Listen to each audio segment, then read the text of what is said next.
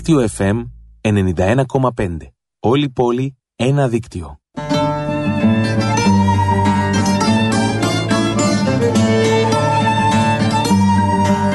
Και το Σεπτέμβρη ραντεβού στο φεστιβάλ. Αυτή τη φορά όμως στους συλλογικούς βηματισμούς δίνουν οι χειμερινοί κολυμβητές.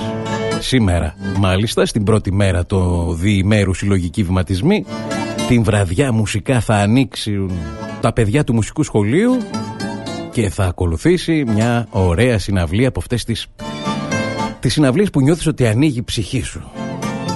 Από τους χειμερινούς κολυμβητές που έχουμε και την χαρά, τη μεγάλη πραγματικά χαρά, να έχουμε εδώ στο στούντιο του δικτύου FM τον Αργύρι Μπακυρτζή. Καλημέρα σας κύριε Μπακυρτζή. Καλημέρα, γεια σας. Ειλικρινά τώρα τι να πω, είναι από τις λίγες φορές που νιώθεις, εγώ τουλάχιστον νιώθω λίγο να αγχώνομαι, παρότι μετά από πολλά χρόνια απέναντι, αλλά ξέρετε, έχετε, είναι μερικοί άνθρωποι που τους έχεις στο μυαλό σου έτσι με πολύ αγάπη και είναι σαν τα αγαπημένα τραγούδια νομίζω. Δηλαδή που καμιά φορά δεν τα ακούω πολλές φορές τα αγαπημένα μου τραγούδια για να μην τα βαρεθώ.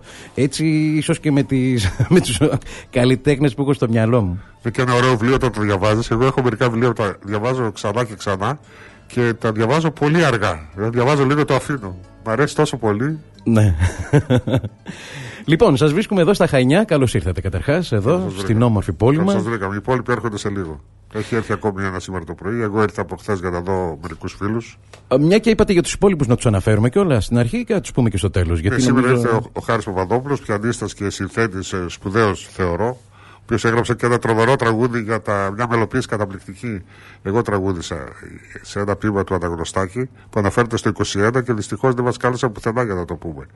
Έγιναν τόσες εκδηλώσεις. ε, και σήμερα έρχονται ο Σιγανίδης ο Μιχάλης και ο Ρέλο ο Θόδωρος από την Αθήνα. Ο Σιγανίδης είναι της Θεσσαλονίκης, αλλά έχει μετακομίσει στην Αθήνα.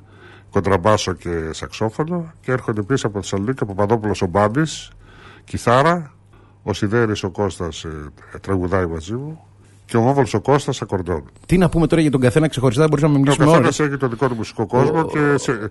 Τώρα λέω πώς βρίσκονται αυτοί οι συγκεκριμένοι κολυβητέ. Ε, εντάξει, δεν είναι η πρώτη προτεραιότητα. Απλά έχει ο καθένας τα δικά του, τους δίσκους του, mm. τι συναυλίες του. Νομίζω ότι αυτό ε, χαρακτηρίζει και τους χειμερινού κολυμβητέ, ίσως. Ναι, ναι. Δηλαδή, θα μπορούσαμε να Μια ωραία παρέα. Δηλαδή, Νομίζω ότι στα χρόνια, έτσι όπως βλέπω και παρακολουθώ εγώ τους χειμερινούς κολυμβητές από πιτσυρικά στη Θεσσαλονίκη και ίσως να σας πω την αλήθεια, οι χειμερινοί κολυμβητές είναι οι περισσότερες συναυλίες που έχω δει στη ζωή μου και έχω δει πάρα, πάρα πολλές. Ναι. Τις περισσότερες νομίζω ότι είναι από τους χειμερινούς κολυμβητές. Παρ' όλα αυτά, αυτό χαρακτηρίζει ίσως εσάς. Δηλαδή την σχέση σας με τη μουσική, ότι είναι μια σαν φλερτ. Μια ναι, αγάπη με καλούς φίλους που ουσιαστικά βγαίνει στη σκηνή και περνάει καλά. Ναι, μέσα στα χρόνια ναι, είναι πάρα πολύ ωραία. Περνά πάρα πολύ ωραία και νομίζω ότι είναι, περνάμε μια περίοδο παρόλο που είμαστε τόσα χρόνια, ε, που είμαστε σε, σε μια πολύ καλή κατάσταση. Ναι. Δηλαδή το ευχαριστούμε πάρα πολύ και το αποτέλεσμα πιστεύω ότι είναι πολύ καλό. Ναι. Τώρα ε, να δούμε πώς θα κρατήσει αυτό, περνά και τα χρόνια. Εντάξει. Νομίζω ότι δεν πρέπει να έχουμε ποτέ άγχος για το πόσο θα κρατήσει. Ε, εγώ έχω πολύ Εσάς κρατάει ούτως ή άλλως 42 χρόνια οι ωραίες παρέ που εναλλάσσονται, αλλά που συνεχίζει αυτή η πορεία. 42 από τη δισκογραφία. από, από τη δημιουργία έχουμε 65, 35, 45, 55, 57 χρόνια. 57 χρόνια. Από την πρώτη συνάντηση του Παπαδάμου, δική μου και του Σιδέρη. Πού είχε γίνει αυτή η συνάντηση; Στη Θεσσαλονίκη. Στο πάρτι μιας ευθύτριά μου, στο πρώτο έτο της αρχιτεκτονικής. Ε, ο αδερφός 15 χρονών έπαιζε μπουζούκι. Και του λέω και εγώ ήθελα να μάθω, αλλά τώρα πέρασαν τα χρόνια. 19 χρονών αισθανόμουν γέρος. Ε, λέει, Έχω δύο μπουζούκια. Πάρε το ένα και θα μάθεις κάτι. Ο Ισίδρο Παπαδάμου ήταν αυτός; Παπαδάμου. Ναι. Και πήρα το ένα μπουζούκι, έμαθα Αμερικά και άρχισα να γράφω τραγούδια. Πηγαίναμε, ακούγαμε ρεμπέτες όταν ερχόταν Θεσσαλονίκη, τον Μάρκο Παπακάρη, τον, ε, τον Στράτο, τον Λάφκα, τον Παπαϊωάννου και πολλούς άλλους έχουμε ακούσει. Και αγοράζαμε δίσκους από τα παλιατζίδικα. Έχω μια δισκοθήκη πολύ μεγάλη, γύρω στους 1500 δίσκους. Ε, να φανταστείτε ότι ναι, πολύ πριν γνωρίσουμε την Παπαγκίκα, εγώ είχα δίσκους της Παπαγκίκα και είχα τρελαθεί. Είχα βρει δίσκους ολοκένουργιου από τη Νέα Υόρκη, μεγάλου μεγέθου, πιο μεγάλους από τα. Από, το κανονικό βινίλιο; Ναι, βέβαια. Το μανάκι μου, μανάκι μου, πονεί το κεφαλάκι μου, Αθήνα και Περαία μου κτλ. Στα Παλιατζίδικα. Και εδώ τους αγοράζαμε από μία ως πέντε δραχμές στο δίσκο τότε. Ε, ο Παλιατζή είδε στα μάτια μου τη λάμψη όταν είδα Παπαγκίκα και μου ζήτησε 150 ευρώ. και τα έκανα χρόνια γιατί τα βρήκα, τα δανείστηκα. ναι. Και, με, και με, στον παπαδά μου έδινε αυτά που έγραφα και τα έδινε μια πιο συγκεκριμένη μορφή γιατί είναι πολύ καλός μουσικός. Ε, ξεκινήσαμε το 65. Έτσι ξεκίνησε η αγάπη σας, φαντάζομαι, για το ρεμπέτικο, το οποίο ουσιαστικά στην πορεία αναβιώσατε και πολλά τραγούδια. Το τικ Ξέρετε τικ το- τικ τάκ, νομίζω, ήταν ένα τραγούδι που το μάθαμε από τους χειμερινούς κολυβητέ. Το θυμηθήκαμε μάλλον ξανά. Θα σας πω. Όταν ήμουν μικρός, περπατούσα στα Παλαζίδικα, ήταν κοντά το σπίτι μου στη Θεσσαλονίκη και ακούω μια μουσική που με μάγεψε. Λέω τι είναι αυτό; Μια Ελλάδα που δεν ήξερα ότι υπήρχε. Ήταν το Χαράματα η ώρα 3. Το οποίο ήταν ένα ξεχασμένο τραγούδι τελείως και τρελάθηκα. Πήρα το δίσκο, τον έβαλα σε ένα pick-up dual που είχε διπλή βελόνα. Το άκουσαν οι γονείς μου και λένε αυτό μου το έκανε από μπάσο κατάδα, μου λέει η μάνα μου. Και το Tic Tac είχα αγοράσει αυτό το δισ- ένα δισκάκι μικρό, μια διασκευή του Μάρκου Βαβακάρη στο Tic Tac. Μου άρεσε πάρα πολύ. Και το έκανα δώρο σε ένα φίλο μου που πήγαινε στη Γαλλία για να κάνει μεταπτυχιακό στην πολεοδομία. Και όπως έμπλεξε στον Μάιο του 68, έγινε αγρότης σε ένα μέρος στη, στη Γαλλία. Μετά χώρεσε, ο δίσκος χάθηκε. Έμεινε μάλλον στη γυναίκα του τότε. Και έψαχνα αυτό το δίσκο 20 χρόνια. Και το 85 που κάνανε τις μέρες μουσικής στην Αθήνα, το, ήταν διασκευή του Tic Tac. Ήταν ξεχασμένο αυτό το τραγούδι. Δεν ακουγόταν που- πουθενά. Ε, γνώριζα τον Ελληνιάδη, ο οποίος ήταν στην ομάδα και ο Βακαλόπουλος που κα- ήταν φίλοι μου αυτοί. Κάναν τις μέρες μουσικής. Λέω: Μπορείτε να βρείτε αυτό το δισκάκι και να το πείτε και όλες τις μέρες μουσικής. Και το βρήκε ο Ελληνιάδη, ο οποίος ήταν τρομερός. Και από τότε ξαναβγήκε στην επικαιρότητα το Tic Tac. Έτσι. Το εντάξατε και στο πρόγραμμά σας με το δικό σας τρόπο. Εμείς το λέμε στην εκτέλεση του Μάρκου. Θυμάμαι πιτσιρικά στη Θεσσαλονίκη, είχα τότε έναν α, φιλόλογο, τον, Φι- τον, τον Παπαφιλίππου. Το Φίλιππ, είναι Το του βάρος Φίλιππ, μου. τον Του Παπαφίλιππ. βάρωσα την κόρη και τον πάντρεψα. Λοιπόν, ήταν, δεν με συμπαθούσε πολύ η αλήθεια είναι. Ήμουν τρίτη δέσμη εγώ τότε. Παρ' όλα αυτά, θυμάμαι τότε για τη χαρά. Σχεδόν θα κάναμε, θα διοργανώναμε σχολική εκδρομή για να έρθουμε να δούμε τον Γιώργο τον Κατσαρό τότε στην Έγλη. Φοβερό, ναι. Ο οποίος από ό,τι μας έλεγε τότε ήταν, ήταν πόσο χρονών, ήταν κοντά 100. Στην Κόντε πρώτη συναυλία που δώσαμε ήταν 99 και τι επόμενες ήταν 105-106. Ναι. Πέθανε 107, πήγε μια πρωτορικάδα κλέφτρα στο σπίτι του, τον έσμπρωξε, χτύπησε το κεφάλι και έτσι πέθανε. Δεν θα πέθανε αυτός ο άνθρωπος. Δεν παντρεύτηκε ποτέ, καλά αυτό τώρα δεν σημαίνει τίποτα. Ήταν μεγάλη φίρμα στην Αμερική ο Κατσαρός. Ναι. Με, μεγάλη ζωή. Να φανταστείτε, τον δώσαν τα μεγαλύτερα βραβεία λαϊκού ήρωα κτλ. στην Αμερική και στη Φλόριδα που έμενε στα γεράματα. Και στην Ελλάδα ήρθε και έδωσε μια συναυλία μετά από το 27 που είχε έρθει τελευταία φορά. Ήρθε το 88 και δεν του δώσαν την αμοιβή ο Δήμος Πειραιά. Του έφαγε την αμοιβή. Έγινε κάτι και δεν πήρε αμοιβή. ε. Και είχε χάσει τα λεφτά του σε μια κρίση στην Αμερική επί Ρίγκαν, που το χρηματιστήριο τα είχε όπως και εδώ είχε γίνει μια, μια κομπίνα μεγάλη και τα χρειαζόταν τα λεφτά. Του τα δώσαμε βέβαια, εντάξει, τι να κάνουμε. ναι. Του φάγα τα λεφτά. Λοιπόν, κύριε Πακυρτζή, για να έρθουμε στο σήμερα. Είστε εδώ στα Χανιά σήμερα, θα συμμετέχετε στους συλλογικούς βηματισμούς. Ένα ιδιαίτερο φεστιβάλ με έναν ιδιαίτερο λόγο ύπαρξης κιόλα. Γνωρίζω μερικούς. Γνωρίζετε, γνωρίζετε την Τεραβέρντε και όλη αυτή την προσπάθεια για το αλληλέγγυο εμπόριο; Ξέρω, ναι, τον Δήμο τον ξέρω, ξέρω την Έφη. Εντάξει, έχω φίλους εδώ, την Ηλέκτρα, τον Κακάρο, τον Λεωνίδα. Έχω μερικούς φίλους και ερχόμαι, έχουμε παίξει πολλές φορές στα Χανιά, είναι αλήθεια. Εδώ και πολλά χρόνια. Ναι, η αλήθεια περιμένουμε πώς και πώς. Τελευταία Δεν φορά είναι το 19 συχνά. παίξαμε στο. Πώς το λένε, ο, από όμικρον ένα μαγαζί. Δίπλα στη θάλασσα. Στο ξωνού. στο ξόνο αυτό. Ναι. Ήταν μια ωραία Πάρα πολύ συναυλία. ωραία συναυλία. Πολύ ωραία συναυλία και ωραίος χώρος. Η αλήθεια είναι ότι σήμερα, όπως έλεγα και πριν, το φεστιβάλ ε, μεταξύ άλλων, οι συλλογικοί βηματισμοί γίνεται γιατί η Τεραβέρντε θέλει να συγκεντρώσει και χρήματα, να ανοίξει ένα παράρτημα για άτομα να δουλεύουν άτομα με αναπηρία. Είναι μερικά πράγματα που είναι εξαιρετικά σίγουρα, δεν το συζητάμε, αλλά που μερικές φορές σκέφτεσαι τα αυτονόητα. Προσπαθούμε να ξανακάνουμε τα αυτονόητα ή να δημιουργήσουμε Ε, τα έτσι. αυτονόητα. Ε, ναι. Είστε αισιόδοξο γενικότερα για την εποχή αυτή; Καθόλου, αλλά προσπαθώ να είμαι. Δεν ξεχνώ αυτό που έλεγε ο Καστοριάδης ότι τον ρώτησα τι χρειάζονται οι φιλόσοφοι; Λέει είναι άχρηστοι οι φιλόσοφοι. Μόνος στις εποχές των κρίσεων χρειάζονται. σω περνάμε μια εποχή κρίσεων. Οπότε πρέπει να, στρα- να στραφούμε, Όχι ότι είμαστε φιλόσοφοι. να στραφούμε εμείς στη φιλοσοφία, μπας και Είναι περίοδος βρούμε για, λύσεις. για σκέψεις. Ναι. Εντάξει, είναι, είναι, είναι πολύ δύσκολη περίοδος και στην Ελλάδα το βιώνουμε πολύ έντονα, αλλά και σε όλο τον κόσμο νομίζω. Δηλαδή αυτή η κλιματική αλλαγή, η τρομακτική.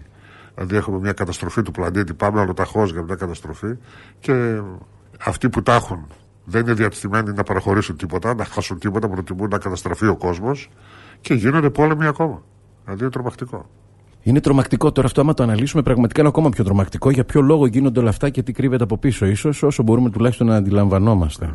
Τώρα, μιλώντας για, περι- για εποχές, η αλήθεια είναι ότι εγώ έχω στο μυαλό μου έτσι μια πολύ ωραία εποχή που δεν την πρόλαβα. Εγώ νιώθω ότι είμαι της εποχής 10 χρόνια μετά που πήγαινα παράδειγμα στη Χαλκιδική και μου λέγανε 5 χρόνια πριν αρχόσου σε αυτή την παραλία. Και έλεγα 5 χρόνια πριν, δεν μπορώ να. Ναι. Τώρα μεγάλωσα. Εσείς όμως βιώσατε αυτή την ωραία περίοδο της Θεσσαλονίκης που άνθιζε, νομίζω. Ε, πριν πολλά χρόνια. Δηλαδή με τον Παπάζογλου και όχι μόνο, δηλαδή εκ των υστέρων υπήρχε και, υπήρχε Εντάξει, και ο Παπάζογλου, το αγροτικό. Εντάξει. Ο κόσμος φεύγει όμως από Θεσσαλονίκη πια. Όλος ο κόσμος φεύγει, ελάχιστοι μένουν και από μουσικούς. Ναι. Είναι σε μια πτώση η Θεσσαλονίκη. Δηλαδή η Θεσσαλονίκη ήταν μια πόλη που επειδή η Αθήνα από τους μηχανισμούς της εξουσίας στην Ελλάδα δεν μπορούσε να ελεγχθεί εύκολα, ενώ η Θεσσαλονίκη ήταν πιο εύκολη, ε, την ελέγξαν από νωρίς πάρα πολύ. Και γι' αυτό η Θεσσαλονίκη ενώ είχε, ήταν πολύ προοδευτική πόλη και με τους Εβραίους ιδίως. Νομίζω έχασε πολύ όταν έφυγε το εβραϊκό στοιχείο. Ε, ελέγχθηκε εύκολα με την η Εκκλησία πολύ δυνατή παρουσία και όχι μόνο. Η αστυνομοκρατία πολύ έντονη. Ναι. Η Θεσσαλονίκη πάντοτε νομίζω ότι κατάφερε να, να συγκεντρώνει ετερόκλητα ετερόκλητες σκέψει. Δηλαδή την, την ίδια στιγμή που έχει ήταν...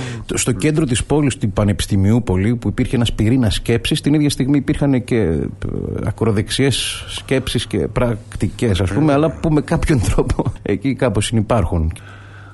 Ε, να μείνω λίγο ακόμα, μπας και έτσι ξεκλέψω ναι. έτσι μια μαρτυρία από το τότε, από το παρελθόν. Τώρα Ρίζου, η Λύρα που ανοίγει το γραφείο από εκείνη την εποχή, έτσι να μας μεταφέρετε κάτι; Ναι, ναι, είναι αλήθεια τότε είχα και κάτι βορρά.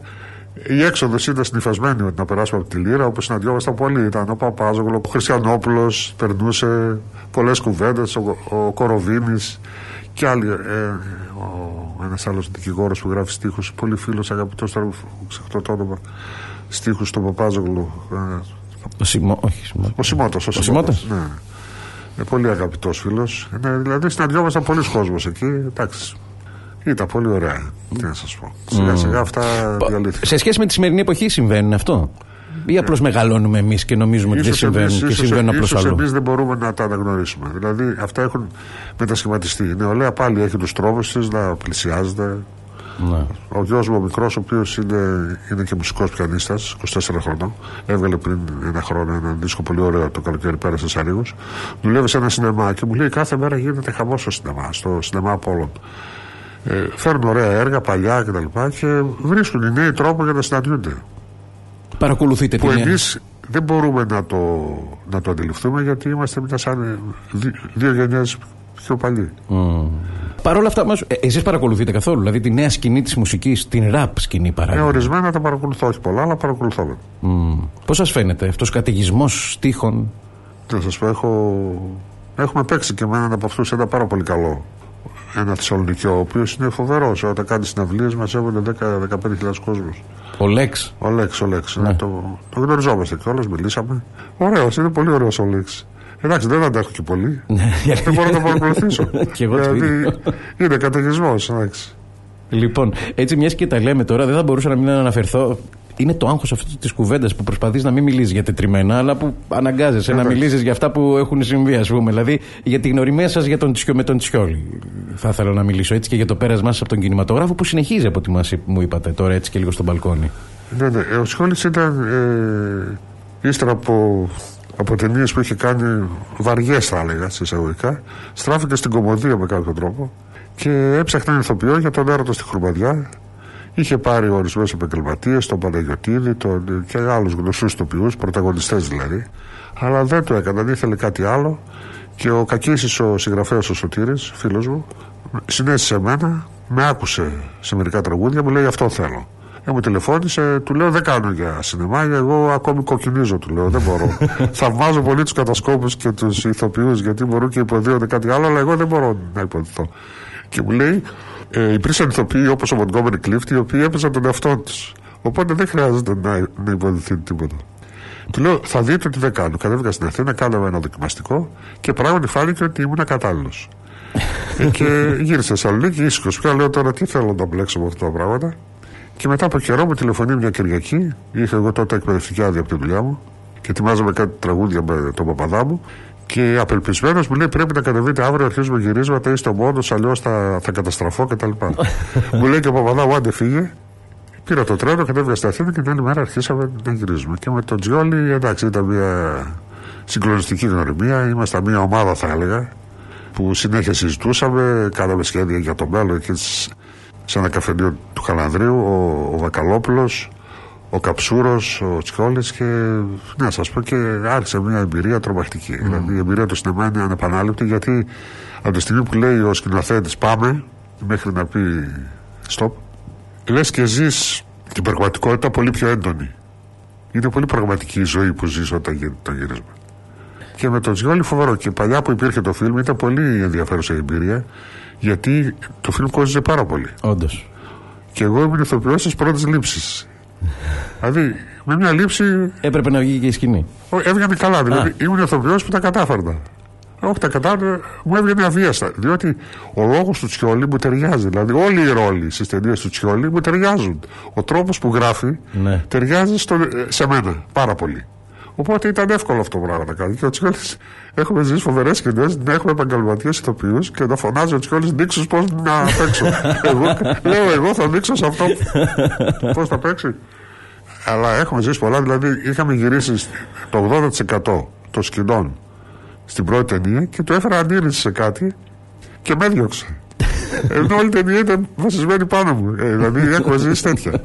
Ή στον έρωτα στη Χρωματιά είχαμε, είχα μια ιδέα με τον συμπροταγωνιστή μου, τον Μακαρίτη, τον ε, συμπροταγωνιστή μου. Είχαμε, είχα μια ιδέα να κάνουμε ένα κομμάτι από την ταινία Η παράσταση τελειώνει του Μπο Φως, να κάνουμε ένα χορευτικό κτλ. Όπου σε μια σκηνή είναι ο Τσιόλης, ο βοηθός του, ο Κιούκας και εγώ και ο συμπροταγωνιστής μου. Και κάνουμε αυτό το χορευτικό και τα λόγια που λέμε, bye bye happiness κτλ. Αυτά. Και αφού το γυρίζουμε, ο Τσιόλης αισθάνεται στο, στο πλοίο Ρίο Αντίριο, Αντίριο Ρίο, ότι έχουμε καταστρέψει την ταινία. Γιατί δεν μπορεί να συνδέσει τη σκηνή με την επόμενη.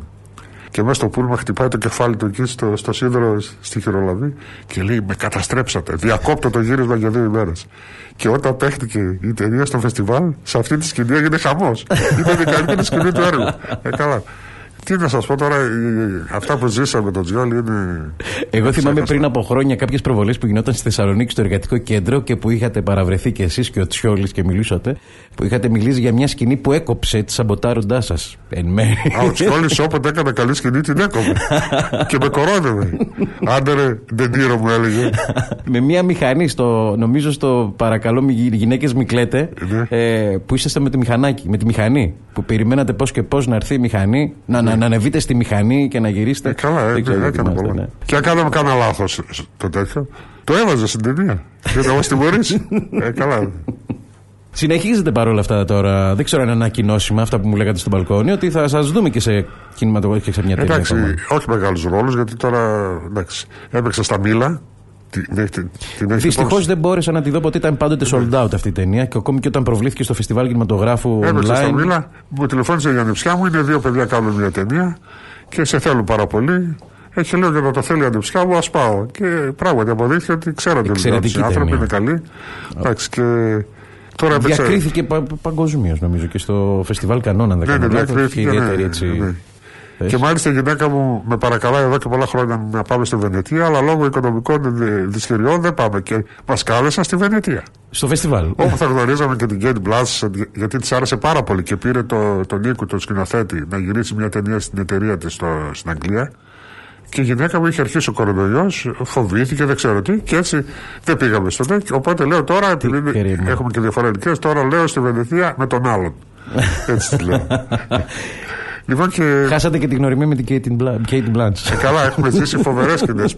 Στη Βενετία πήγαμε με τον Πανουσόπουλο και τον Περάκη ε, και κάποιου άλλου, τον Κακίση και την διευθύντρια του κέντρου κινηματογράφου για το Μ' αγαπάς του τέτοιου. Και Τρομερή ταινία. ε, γνωρίσαμε πολλούς. Τον Τζον Λάντις εκεί, τον, τον Μιφούνε, τον, ε, τον Νιάτσι να χτυπιέται στο Μ' αγαπάς σε μερικές σκηνές ερωτικές. Φώναζε μπράβο, μπράβο και χτυπιόταν μέσα στην παράσταση. Αλλά εκείνο που ήταν συγκλονιστικό ήταν ότι το βράδυ έγινε δεξίωση που προβλήθηκε η ταινία. Είχε προβληθεί και η ταινία που έπαιζε ο, ο Μιφούνε, ο Τοσίρο Μιφούνε.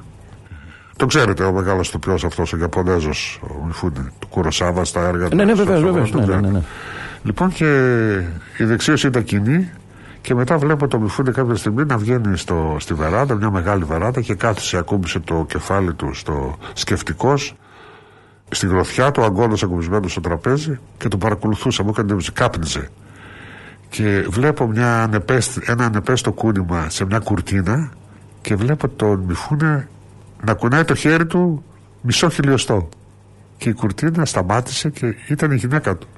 Με στολή Ιαπωνέζικη, ε, παραδοσιακή, που με, το, με, το, με την κίνηση αυτή πήγε πίσω. Ήθελε να μείνει μόνος του. Ε, φοβερή σκηνή. Ε. Καλά, έχουμε ζήσει πολλά με τον κινηματογράφο. Ωραίες, ωραίες στιγμές. Εγώ σας εύχομαι κι άλλες περισσότερες. Αφέτο έπαιξα στην ταινία του. Μου τηλεφώνησαν να παίξω, να παίξω σε ένα Σύρια. Λέω σε Σύρια δεν παίζω, στην τηλεόραση δεν εμφανίζομαι. Λέω ποιος είναι ο σκηνοθέτης, μου λέει και κάτω. Άμα λέω, ξέρω. Είναι ένα παιδί που το θεωρούσαν άχρηστο πολύ από την οικογένειά του από ό,τι μου λέγε. Το μόνο που τον ενδιαφέρει ήταν να βλέπει ταινίες. Όταν έγινε 30 χρονών, 28-29, θέλησε να κάνει μια ταινία, ήθελε 1000 ευρώ, δεν το έδινε κανείς. Την έκανε τελικά, δανείστηκε και πήρε χρυσοφίνικα μικρού μήκους στις Κάνες. Και από ό,τι. και δέχτηκα. Παρόλο που πέσε στον Μπέγκα, δεν ήθελε, λέω στον Μπέγκα θα πάω για να, να την πω, λέω. Θα, θα ταπεινωθώ τελείως. λοιπόν, και τον γυρίσαμε. Δεν μιλώ καθόλου, κάνω το φάντασμα.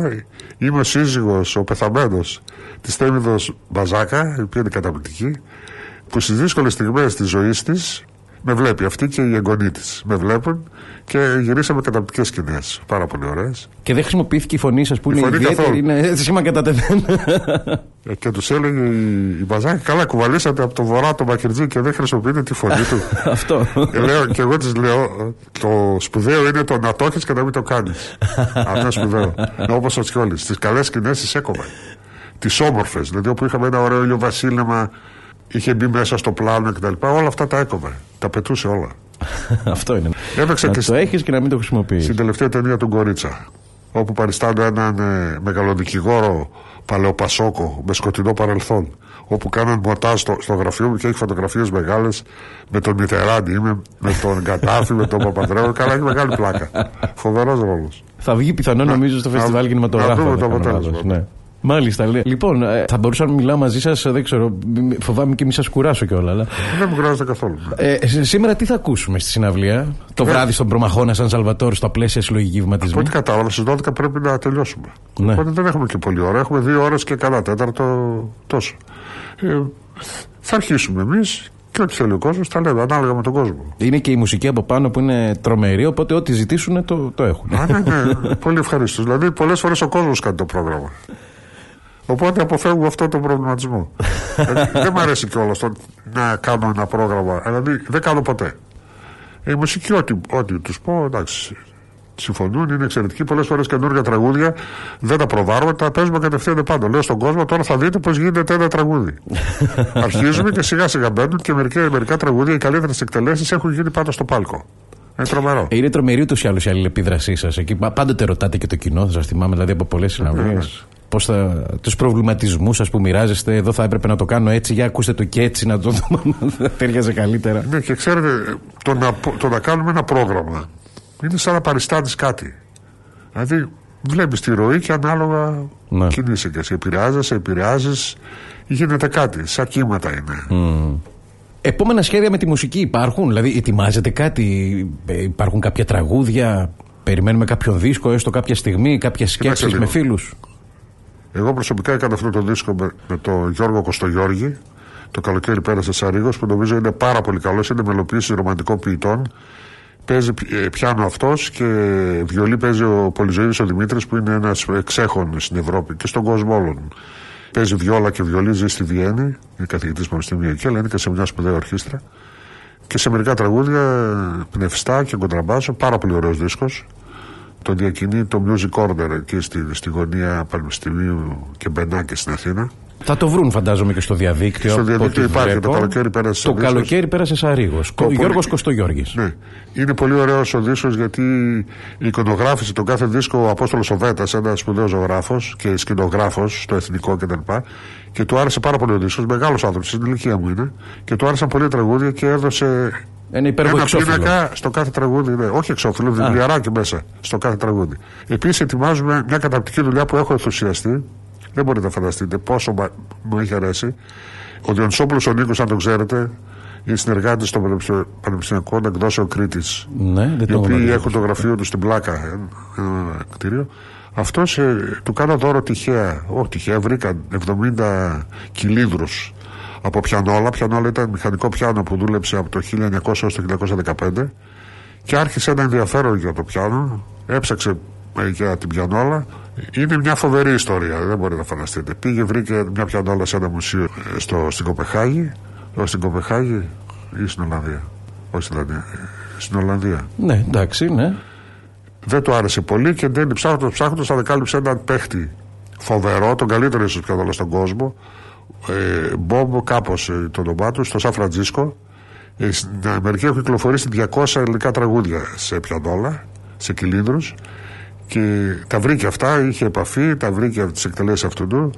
Βρήκε μια πιανόλα, την επιδιόρθωσε στην Αθήνα και είναι στο ίδρυμα αυτό της Κρήτης, στην Αθήνα στην Πλάκα. Ένας άλλος έπαιξε ένα κομμάτι αυτός. Δύο τα έπαιξε ένας άλλος πιανίστας που ζει στην Αθήνα. Και έτσι ήταν 19 τραγούδια, ήθελε να τα δώσει σε διάφορους τραγουδιστές, να πει ο καθένας από δύο. Αλλά εγώ επειδή έχω τρέλα από αυτά, είναι τραγούδια σχετικά άγνωστα από οπερέτες.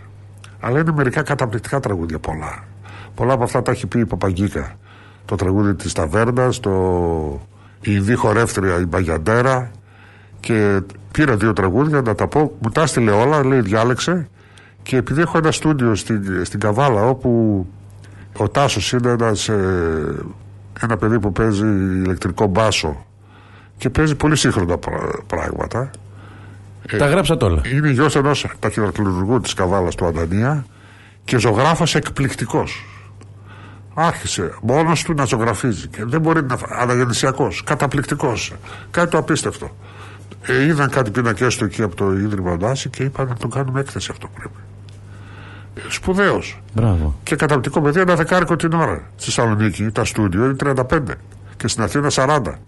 Ο γιος μου τα κάνει με 30, αλλά και πάλι είναι πολλά. Δηλαδή χρωστάει τώρα. Δεν, δεν μπορεί, επειδή ετοιμάζει mm. ένα δεύτερο δίσκο, με πια δεν θα τραγουδήσω. Ναι. Θα τραγουδήσει ο ίδιος τα περισσότερα τραγούδια. Και τα τραγουδήσαμε όλα εγώ και μια κοπέλα που είναι δασκάλα στο Ηράκλειο από την Καβάλα, καταπληκτική φωνή, η τότε ευλαβή. Θα ερχόταν σήμερα, αλλά δεν μπόρεσε. Θα, θα τραγουδήσει μαζί μας στο Ηράκλειο μεθαύριο. Εκπληκτική φωνή. Και μαγευτήκαμε αυτά τα τραγούδια και από τις εκτελέσεις αυτού του, του Αμερικάνου των τραγουδιών και τα είπαμε και νομίζω είναι, είναι μαγευτικά. τα άκουσα κάτι μουσικολόγια, τους άρεσα πάρα πολύ. τρελάθηκα. Λένε είναι πολύ σύγχρονα. Πότε τον περιμένουμε αυτό το Θα κυκλοφορήσει ως δίσκος κάπως; Δουλεύει ο Νινσόπουλο στο βιβλίο γιατί ο κάθε του δίσκο, ο, ο κάθε δίσκος του, τα τραγούδια της Κάτω Ιταλίας, ναι. του Ζαγορίου, έχει βγάλει ένα τετραπλό άλμπουμ με βιβλίο Στι Κρήτε στην Ανατολή. Είναι τραγούδια με σπουδαίους μουσικούς, τον Ναβισινό, όπως το λένε. Τον Ναβισινό, ναι. Ναβισινό, τον ε, Βαρδάκη. Κατα... Ε, σπουδαία μουσική. Ε, του ηχογράφησε επί τόπου, τους μάζεψε, τους ηχογράφησε. Ε, και κυκλοφόρησε ένα τετραπλό άλμπομ που διατίθεται μόνο από το Δήμο. Ηρακλείου. Από το Δήμο, όχι Ηρακλείου, ε, ε, Σιτίας. Να τον παραγγείλετε, είναι καταπληκτικός. Έχει και βιβλίο, πληροφορίες πάρα πολλά. Οπότε σε κάθε ε, τραγούδια της Σάμου, πολύ ενδιαφέρον δίσκος. Οπότε μπορείτε να το ζητήσετε από το Δήμο Σιτία και όποιος θέλει από τους ακροατές. Είναι, είναι καταπληκτικά τραγούδια. Δεν, δεν μπορείτε να φανταστείτε.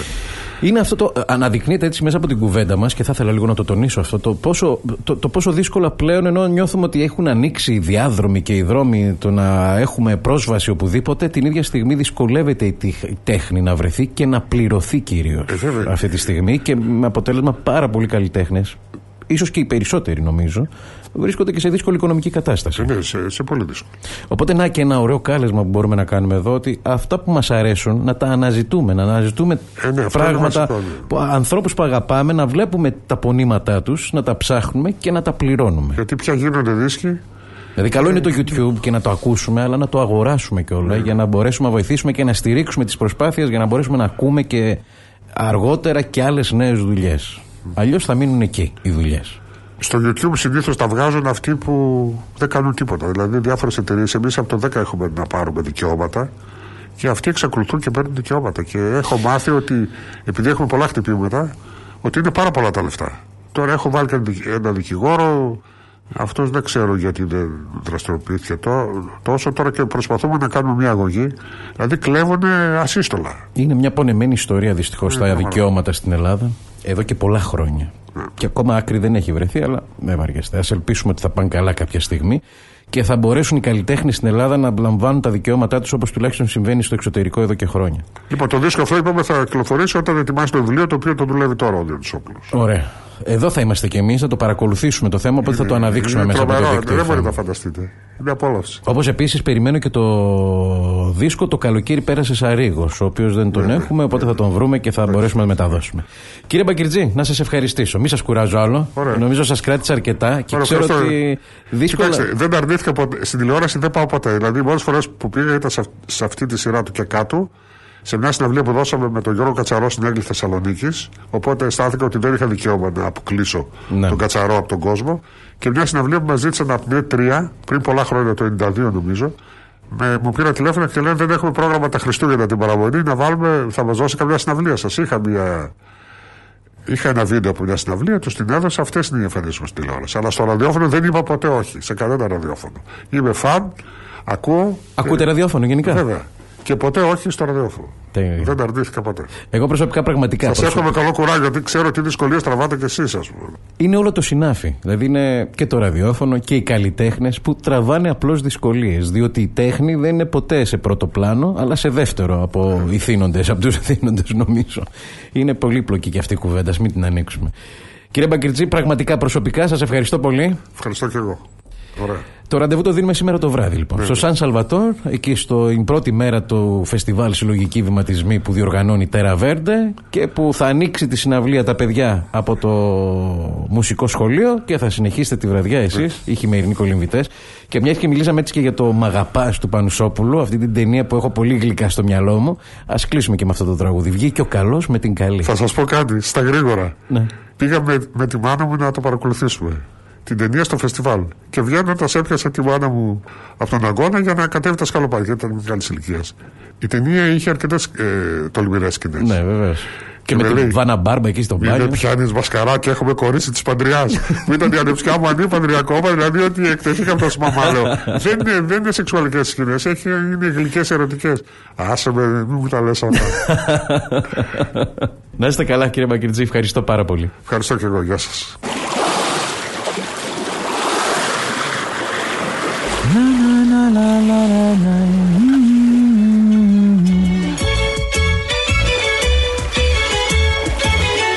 Ό,τι και αν κάνεις, δίκτυό σου. Μπες στο δίκτυό σου.